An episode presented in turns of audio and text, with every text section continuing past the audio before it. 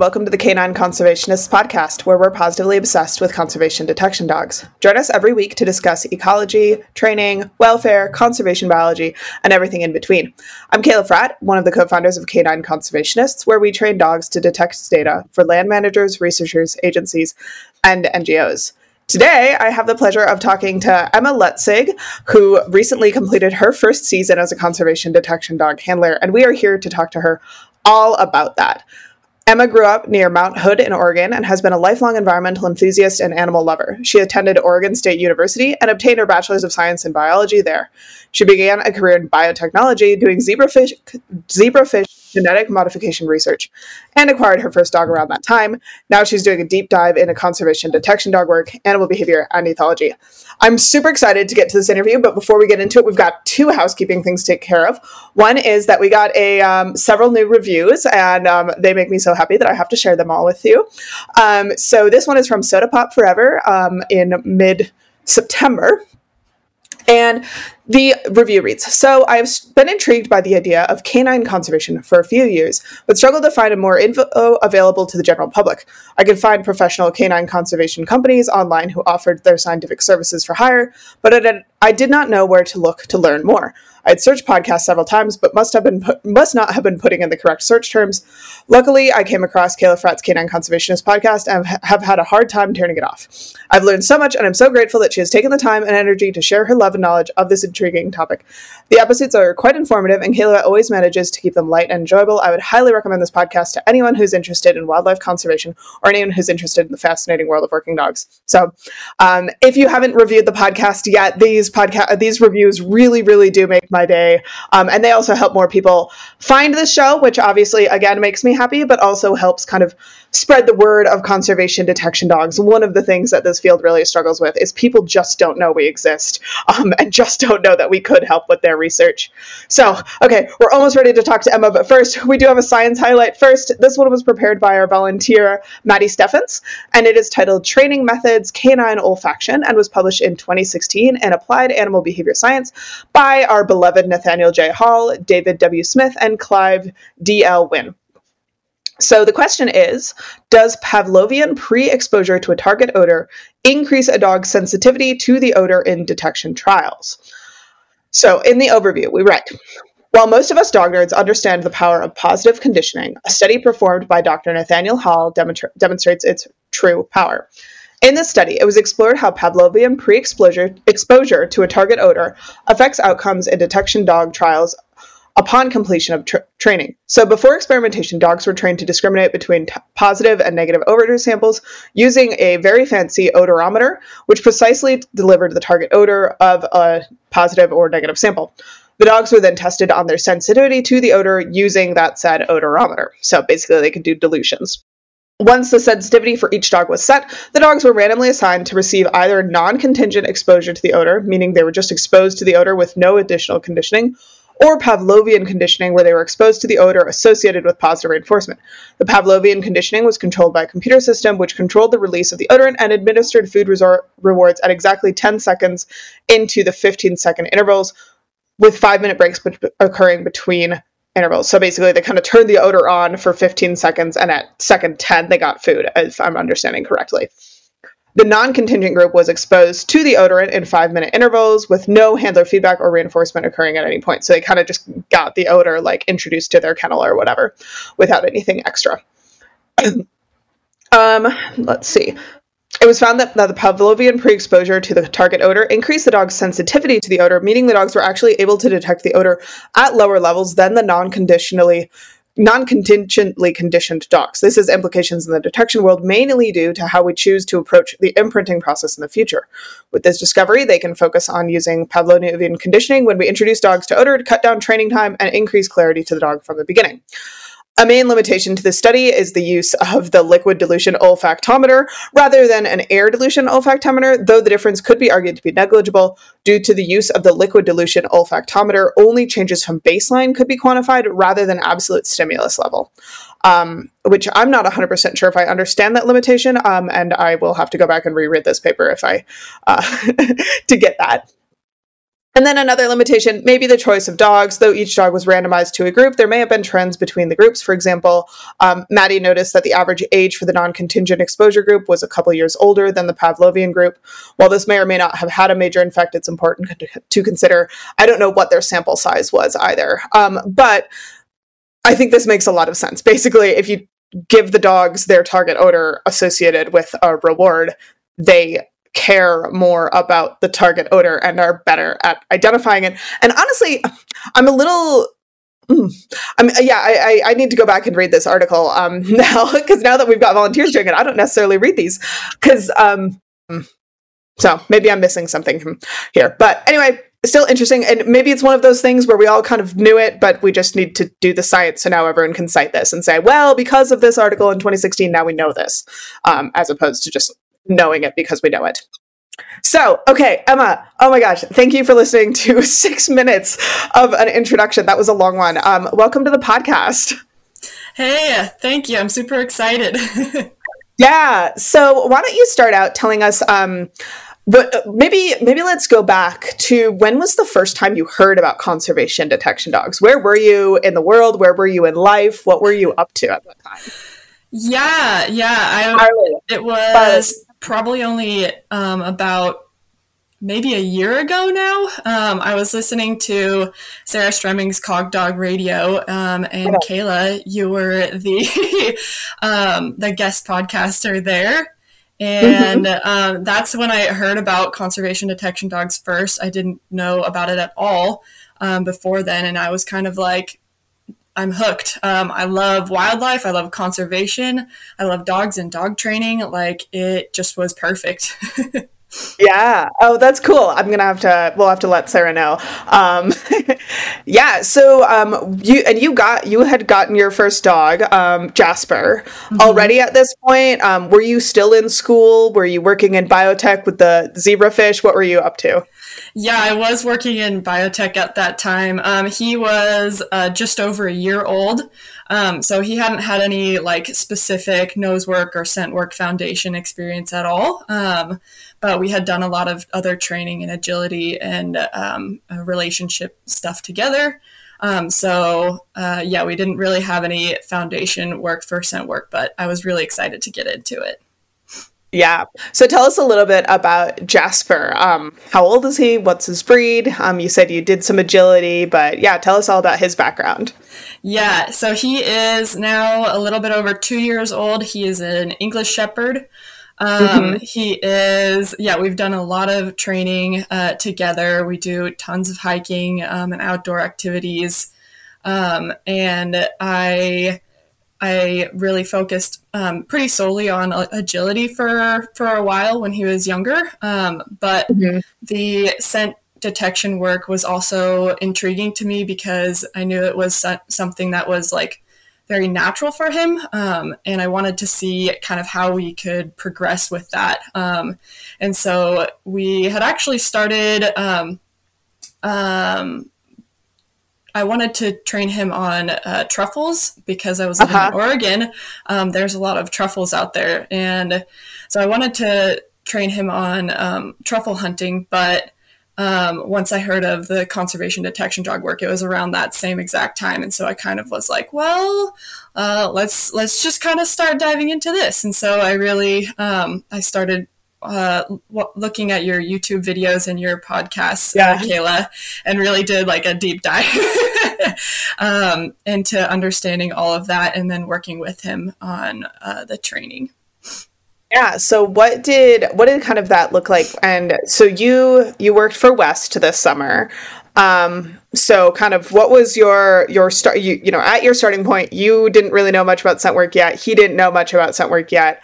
Um, when was this? And then how what were some of the big steps and what um, and then how long did it take to get to the point where you were able to do your first season?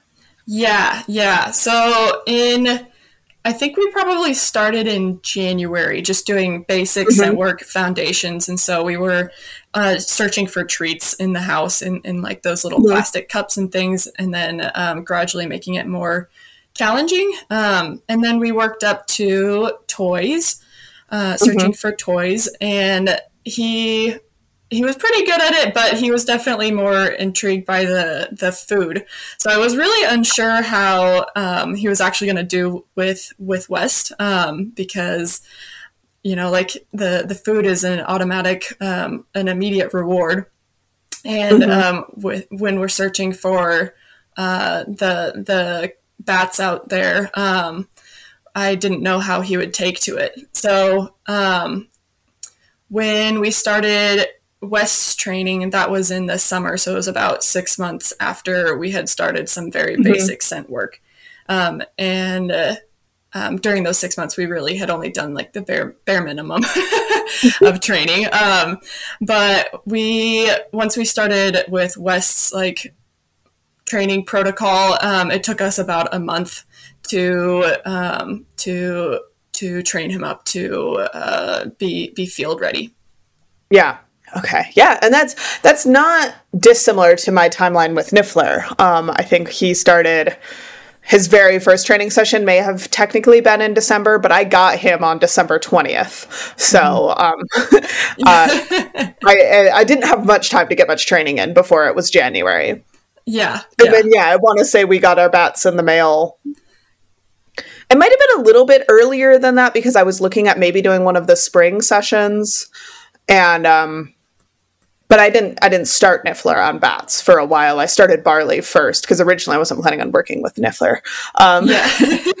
then we all know how that turned out. So um, yeah, what were some of the the areas that you you did struggle with, and whether it was you or Jasper was you know was it kind of getting him to expand search areas, to stay focused, to ignore wildlife, to get onto that target odor, to get the alert you know, dialed in, what were some of the areas that went smoothly or less smoothly for you? Yeah, when we were going through the training protocol, like things were actually going like really well, and I was mm-hmm. stoked. um, mm-hmm. He he was doing really well. Like we were really well connected. Um, he was excited about it. Um, we were doing a, like three or four sessions a day. It was a lot, um, and um, once we got out into the field, um, we hadn't actually, yeah, we hadn't really prepared for working out in the field that much just because of mm. our hmm. short timeline. Um, so I had, I hadn't really expanded the search area uh, that much um, before we actually started working in the field. Mm. So that was challenging just to have him understand that searching out on these wind farms are, is the same thing as searching in our yard or the uh, like a mm-hmm. neighboring park. Um, and so I just had to be patient with him there, and I did kind of help him um, along a little bit more than I probably would have liked to uh, if we had had the if we had a, a little bit longer to do the training. Um, um, because I didn't want him to rely on me to find them. yeah. Um, but he did he did want to search for critters for sure. And that was one of our bigger challenges in the beginning. Um, the 1st mm-hmm. couple of weeks in the field he kind of would just go off smelling uh, looking for i think probably mostly deer and rabbits. Um, and so it was a little bit hard to keep him on task. Um, yeah. but they yeah. Um, because there's a lot of other exciting things out there. yeah. Um, uh-huh. So basically, what we did to kind of um, to solve that problem was I would use more more of our training bats out there um, so that he had more um, chances to get rewards. Um, mm-hmm. And I would reset him if I thought that I saw him going off of um, off of his search pattern. So and that was challenging too because dog his behavior would change i felt like yeah. Um, and, and so it was really hard to figure out when he was actually on odor or if he was on something fun um, so yeah yeah, definitely. No, I remember seeing that those questions kind of popping up in in Patreon and kind of and that was a good one to for me to kind of sit down and it's one of those like I know it when I see it sort of things, or at least with a dog I know well. But trying to tell the difference between a dog that is crittering and a dog that is in odor is not as straightforward as we would like, I think, in general. Um, yeah. Yeah. Was there anything that you, you know, so you said you had to help him out more than you would like. Was that just placing more training bats out when you had those known bats? Were you kind of taking some extra passes to help him ensure he got the odor? What did that actually look like? Um, yeah. Yeah. It was, it was placing more training bats. Um, and, um, when we were out there, I would, I would give him a little like physical guidance, like to, I would kind of position myself in a way where I was pretty confident he should be catching odor. Um, and so, and then when he would get to it, I would not request him to do his alert right away because it was just, that was just too, too hard, too many layers of challenge for him at that time. Yeah. Um, and so I just marked and rewarded as soon as he got to the bat before you know, before yeah. he had a chance to even show me an alert. Um, and uh, um, if he if he really was unsure about it, um, because in the field the they the bats are different than our training bats. Um, yeah, we I would kind of show him, and I would point to it and be like, "Yeah, this is this is what you want," um, and then and then I could reward him there really heavily. Um, and so I had to be um, really cognizant of that and um, how frequently I did that so that he wouldn't start relying on me.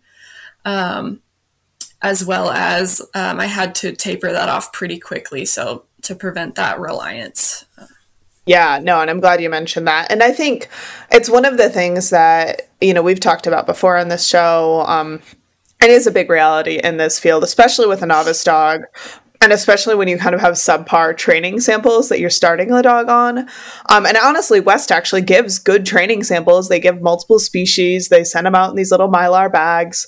But it's still, I mean, I know by the time that we hit our first field season, it was like, gosh, these three bats that I got sent a couple months ago have just been beat to hell, and my dogs know those three bats really well. Uh, but there is a little bit of tra- transition over to, um, you know, a really really fresh bat or a really really old bat or um, or a new species that you know. I think I think I got three training bats that were all three different species, but we would rotate five or six kind of main species on the wind farm I was on. So there was inevitably going to be some new stuff. So, yeah, definitely. And I could tell when he was. When, when he noticed it and he was trying to figure out if it was the right sample or not, um, if it was the right odor. Um, and so I would try to let him um, uh, let him investigate as long as he wanted to, um, which sometimes was like 30 seconds or a minute of him smelling this bad. Wow. Yeah. Yeah. No. Exactly. I think that's a that's a good point, and you know, letting them. And I love that you also mentioned like not necessarily holding them to the alert if you could, um, because that's. I, I was actually just going back and watching training videos of Niffler when he was like seven or eight months old. Um, and gosh, I was pushing that alert too hard with him. Um, he was doing such a good job with the really hard part. And then I was like insisting on not rewarding him till he alerted. And like, that's something I tell people not to do all the time. And I still, watching these videos, was like, well, I did it. yeah. Yeah. You know, and I, when I started to make it like, um, have those higher expectations, it started to make it more challenging for me because I would get mm-hmm. frustrated. Mm-hmm. Um, and and then he started to not want to do it as much, and so I was like, okay, you know what? I can tell when you find it. Like he's he likes to stay around it. He might not do his fancy sit alert, but he's gonna stay there. Um, and so mm-hmm. I just kind of like gave up on it for for a while and let him do his thing. Yeah, yeah, exactly. I think, you know, as long as they're staying within the vicinity and um yeah, in a lot of cases that works just fine. And you were in you were in pretty heavy soy, right? Um, yeah. Yeah, that was challenging too because it was hard to tell like when he was on odor there. Um, right. Yeah. like if when he stopped was he just stopping for fun or because he found rabbit poop or was he on odor? It was hard to tell because he um, was basically covered in the soy, so I couldn't actually see him. right. Yeah. Well, and I was asking that because I actually, so I have not yet worked in soy. Um, I have been mostly working in agricultural um, areas uh, like cattle. Um, so it can be anything from like bare dirt in some places. To like shoulder high grass. Um, so what was your what was your visibility like with the bats? Not with seeing him, but like if he was within like a meter of a bat, could you even see it, or did you really need his help to to find those bats in the soy? I definitely needed his help. Um, I like if if he was to stop, you I could kind of like dig down and part the soy um, mm-hmm. underneath the top of the foliage it is a little bit easier to set to see um, mm-hmm.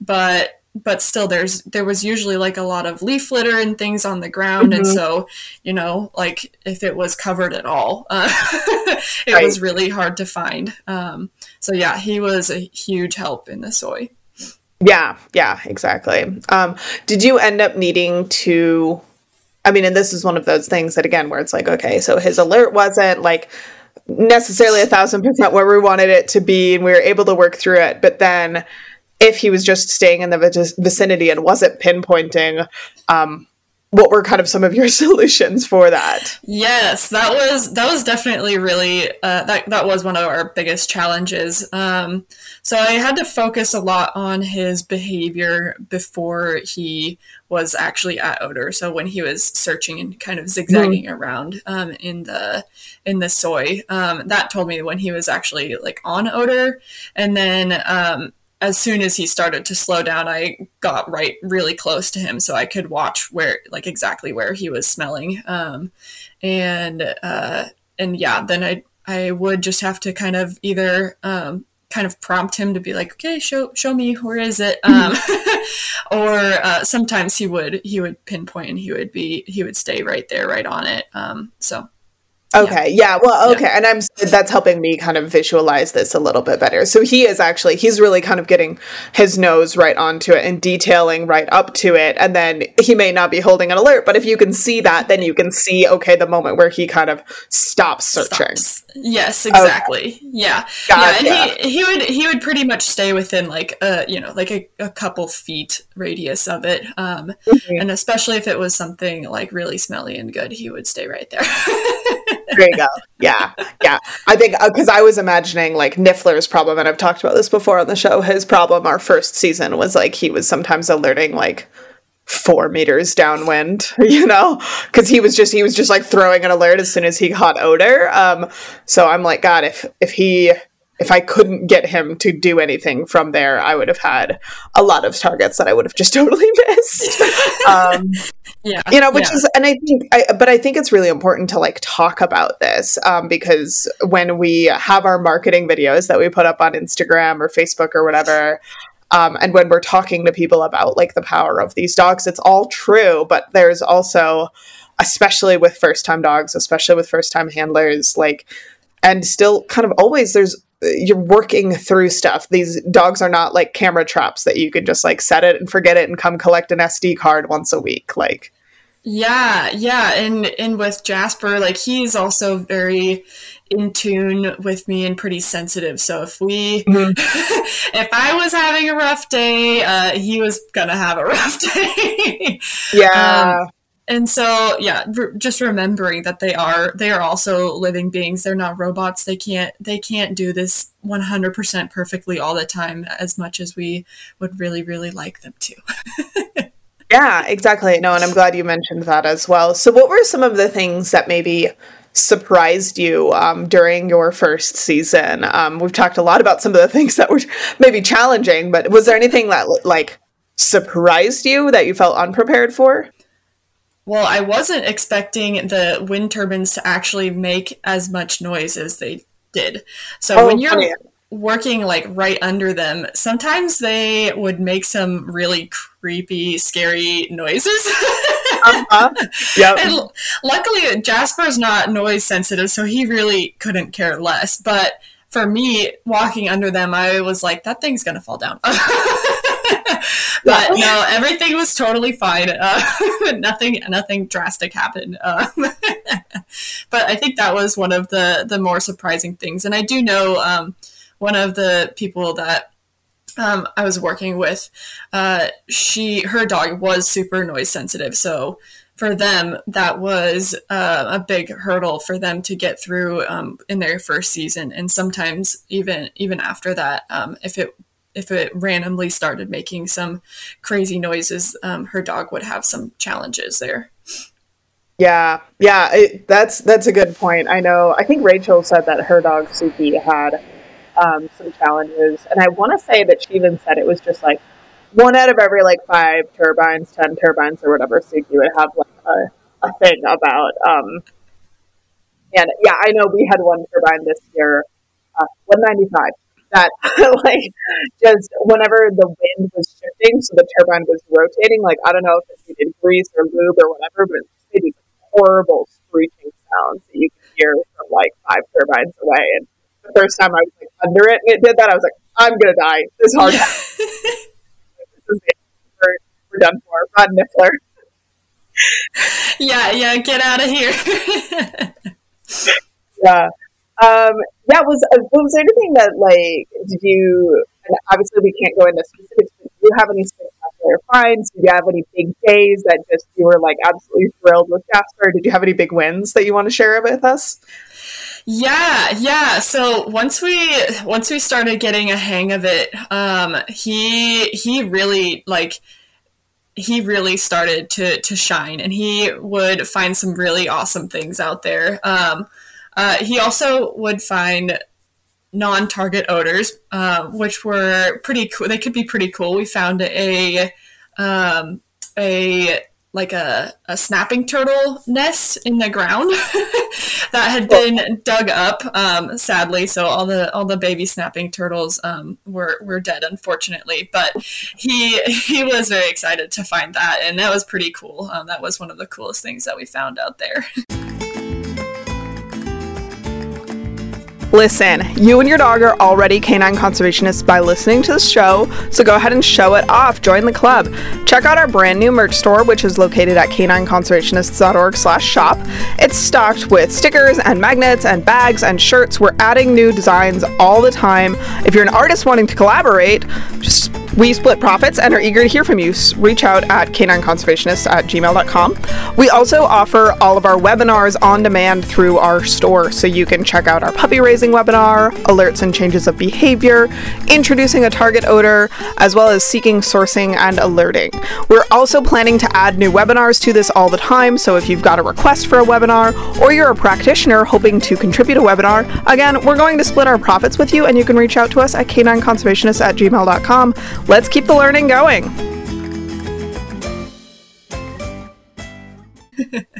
yeah, that's really neat. Um, yeah, we had we had what we think were probably um, bull snake eggs that we found that um, and it was funny we actually found them on our last day at work um, nice that's really fun yeah i love yeah. finding all, all sorts of like random stuff out there yeah yeah we had some and then there's always the odd one. We had a funny one where this happened last year as well, but um, a dead cow at one of the turbines, and both of the dogs are like, ah, this is a lot of dead mammal. Like, do you like the first one that Niffler found last year was like probably close to a quarter mile off plot, and he went all the way up to it and then like wouldn't alert to it, wouldn't touch it, but also wouldn't leave it. and I had to walk all the way over and collect him and like bring him back to the plot and be like, no.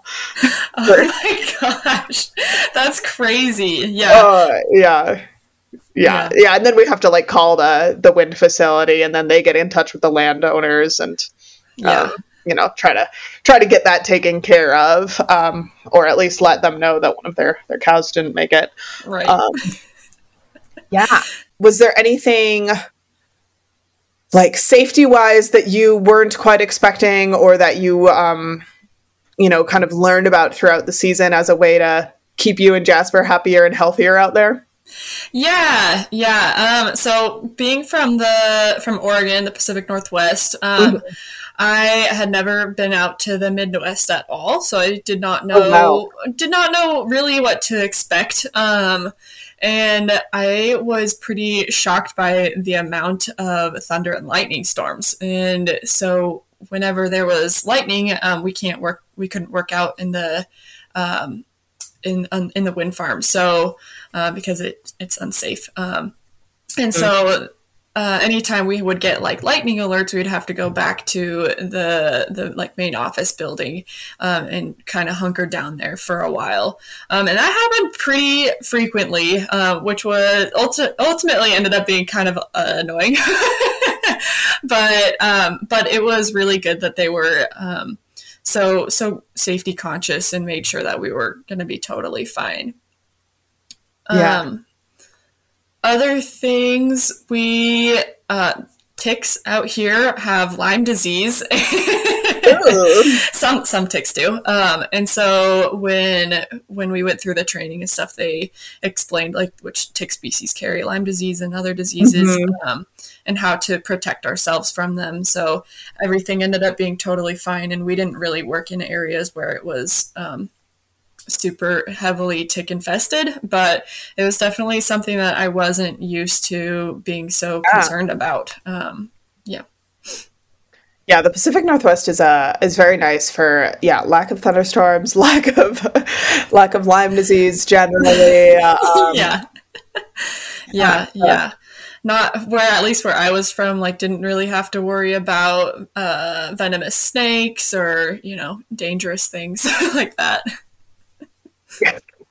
yeah, that's great to hear. And um, yeah, was there anything else that you kind of wanted to bring up about your first season, like lessons learned? Are you going to go back? Um, yeah, what else? What else do you want to tell people about? Your first season as like a novice handler. I've been wanting to yes. do this episode with someone who just finished for a long time. So yeah, yeah. So um so many things. Let's see where to start. Um so Jasper um, even though we've done a whole bunch of training, um, different kinds of training together, I wouldn't consider him like one of these crazy high drive dogs. And so, yeah.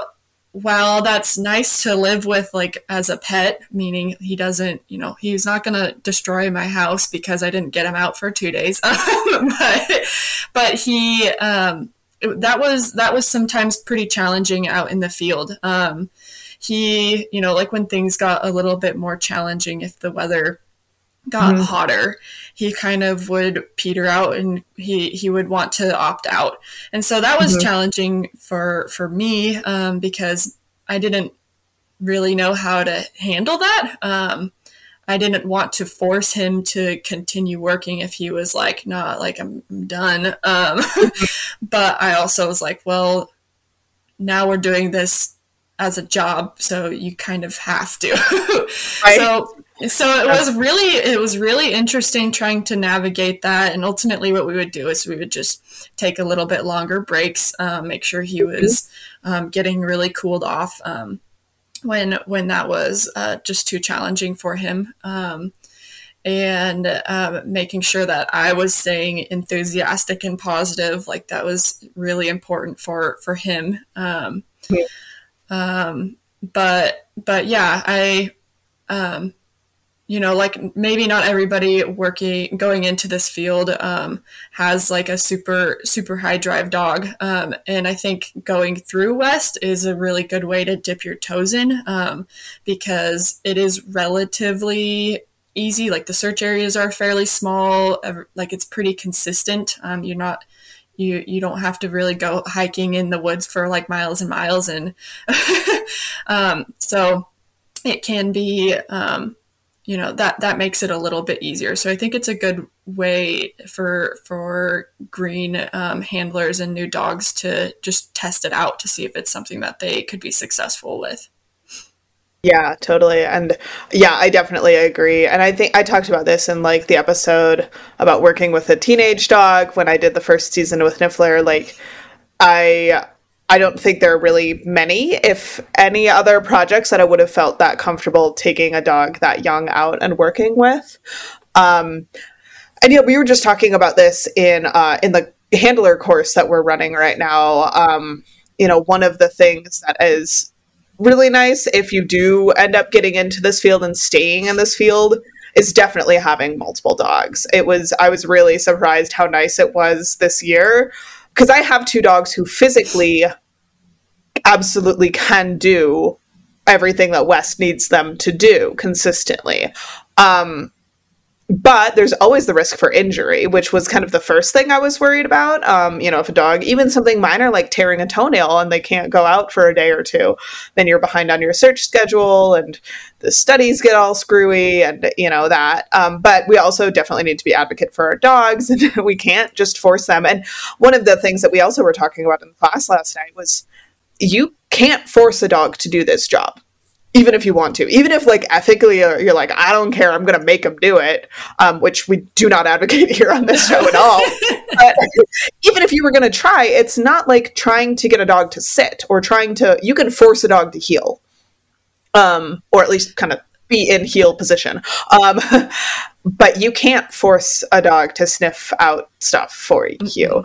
Um, but then the other thing that I I wasn't expecting as much was how nice it was to kind of be able to tell Niffler, "Hey, you're distracted by those cattle on the horizon," or "Hey, it's really hot and you just had a crap ton of fines. Like, I'm actually going to pull you in and put you back in the car now."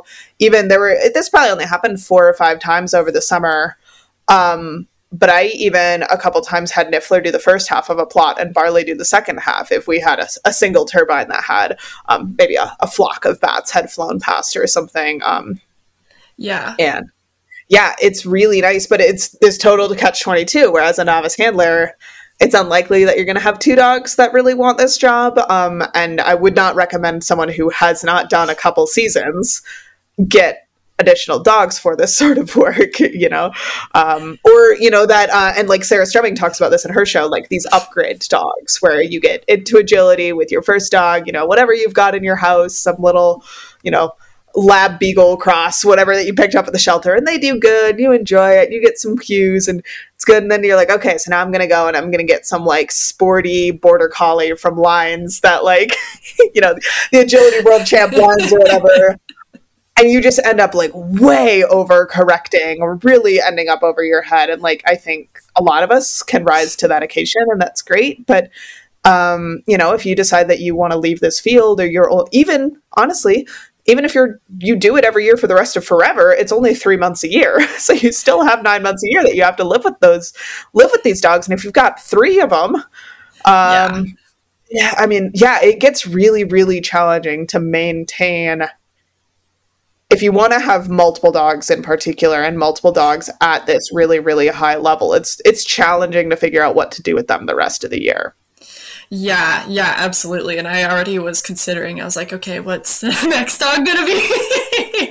Um, but also thinking yes about the the podcast like i don't want to get myself um, too far in over my head um, and have have a dog that i yeah that i can't can't live with can't deal with the rest of the year um, but um, but yeah, so I think I I definitely want to go back um, to to to do this more, and I'm um, uh, just starting training with him on um, some some plants. I'm trying to see if he can actually, yeah, if he can if he can pick that up because um, I imagine that's going to be a lot more challenging.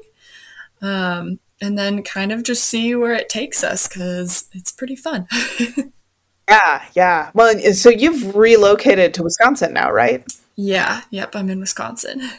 Yeah, yeah. I mean, I think aside from the wind farm work, invasive plant work is one of the areas where like and I've said this before, like novice handlers can really make such a big impact and it's and it's a good spot for novice handlers. You know, like acquiring the samples and training on plants can be a little bit more challenging. But otherwise it's very much so if your dog has like mediocre sensitivity or mediocre sense specificity because you're learning, mm-hmm. um it's okay. Yes. you know, it's, it's, not as it's not as high stakes as some of these some of the other projects that are out there.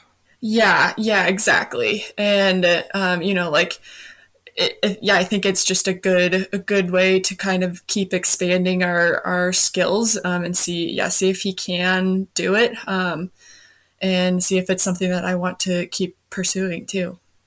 Yeah, yeah, exactly. Well, that's really exciting. Um, yeah, did you have anything else you wanted to bring up or any questions for me? Um, advice for people who maybe are in the position that you were in a year ago? Yeah. Um, let's see. So, yeah, if you're if you're considering doing this kind of work, um, I I would definitely suggest just starting with either doing the treat, searching for treats or toys or something. Um, I felt like that was a pretty low stakes way of starting the training, so that if I if I messed anything up there, then like it didn't really matter. Like we weren't working with our target odor. Um, and then I forgot to mention this earlier, but we had also um, did, done an intermediate um, where we where I trained him on or imprinted him on um, just like vanilla extract, um, and and I worked with him on that um, to make sure that he could actually search for something that was um, like a neutral odor. Um, and and it worked, so that was pretty cool.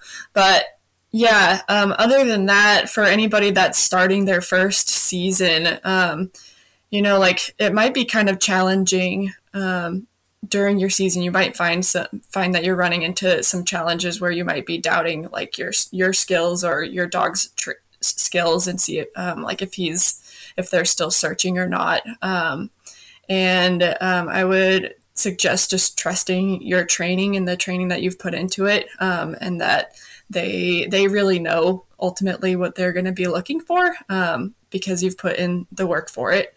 Um, and um, instead of like getting frustrated with the dog, just just trust that you're you're going down the right path. mm-hmm. No, I think that's that's great advice, and yeah, trusting the training and you know especially if you have if you've done the work and you know and this is something i was talking to one of the other novice handlers on the wind farm about this year was you know she was a little bit stressed out that my dogs were finding more than her dogs and it was like hey barley's been doing this for five years. That's not quite true. He's been doing it for three? He's been doing scent work for five years and and professional detection stuff for three. Like I would be I would be shocked if in week 1 or even week 4 your dogs were at the same level as him. And I think that's something that again is like challenging to talk about from you know a scientific validity standpoint from a marketing standpoint but you know when you when you hire a new person for a role even if you're hiring them to be your ceo you expect there to be some onboarding time um, and yeah. i think yeah, and like honestly, that imposter syndrome and like questioning of your dogs does uh, so far does not go away. Um, I uh, I this year had to literally start keeping track of how many false alerts, how many um, fines, how many turbines searched per dog because I was just so sure that Niffler was not doing as well as Barley. Um, and I really had to like prove it to myself that like no turbine by turbine he's finding just as many but or maybe like 5% fewer mm-hmm. um and like that to me falls into an acceptable level but I had to literally like s- sit down and like start taking numbers in order to convince myself that like you know I'm not a, a hack and a fraud yeah we like to set high expectations for ourselves yeah I mean yeah I, I, don't think there's nothing to the joke that dog trainers have like uh, as a, as a category we have some control and perfectionism issues. Yeah. Uh, yeah, I would agree with yeah. that. yeah, yeah. There's not nothing there.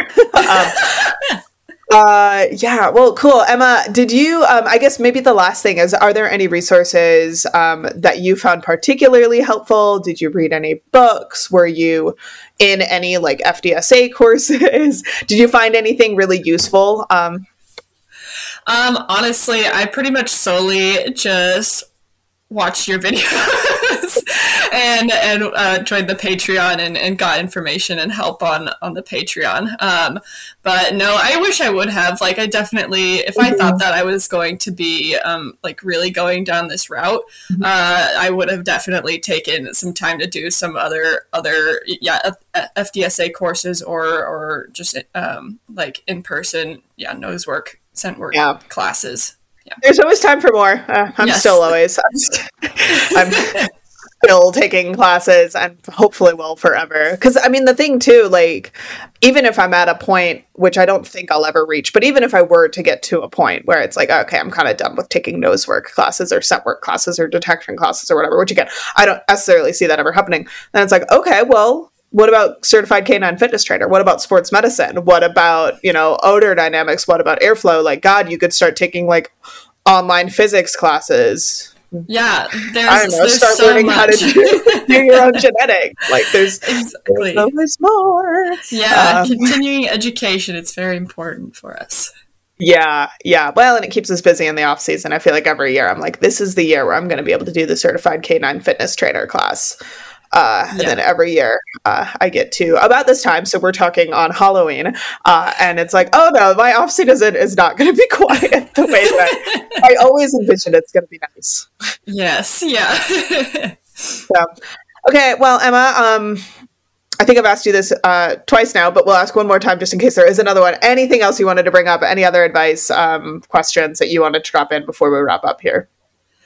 I don't think so yeah yeah thank Yeah. you for having me Yeah, no, and thank you for agreeing to come on. I think I messaged you like what three days ago. I was like, "Hey, let's do this Because you're, I think you. Uh, there's at least one other person, but you're part of our first crop of Patreon students who have now made it into getting paid yeah for this. So uh, we definitely have to celebrate that, and um, you know, Yeah. it's uh, it's really exciting to to watch you guys getting out there, and like obviously can't take credit for it, but it's cool to see. Um, cool to see. It's awesome. Yeah, no, honestly, but your, your yeah, your resources that you've provided for us uh, or for for Jasper and I have been super helpful. So thank yeah you for well that. and he's also you know he's totally our type um we're, we're into jasper over here he's a very handsome boy um, very handsome.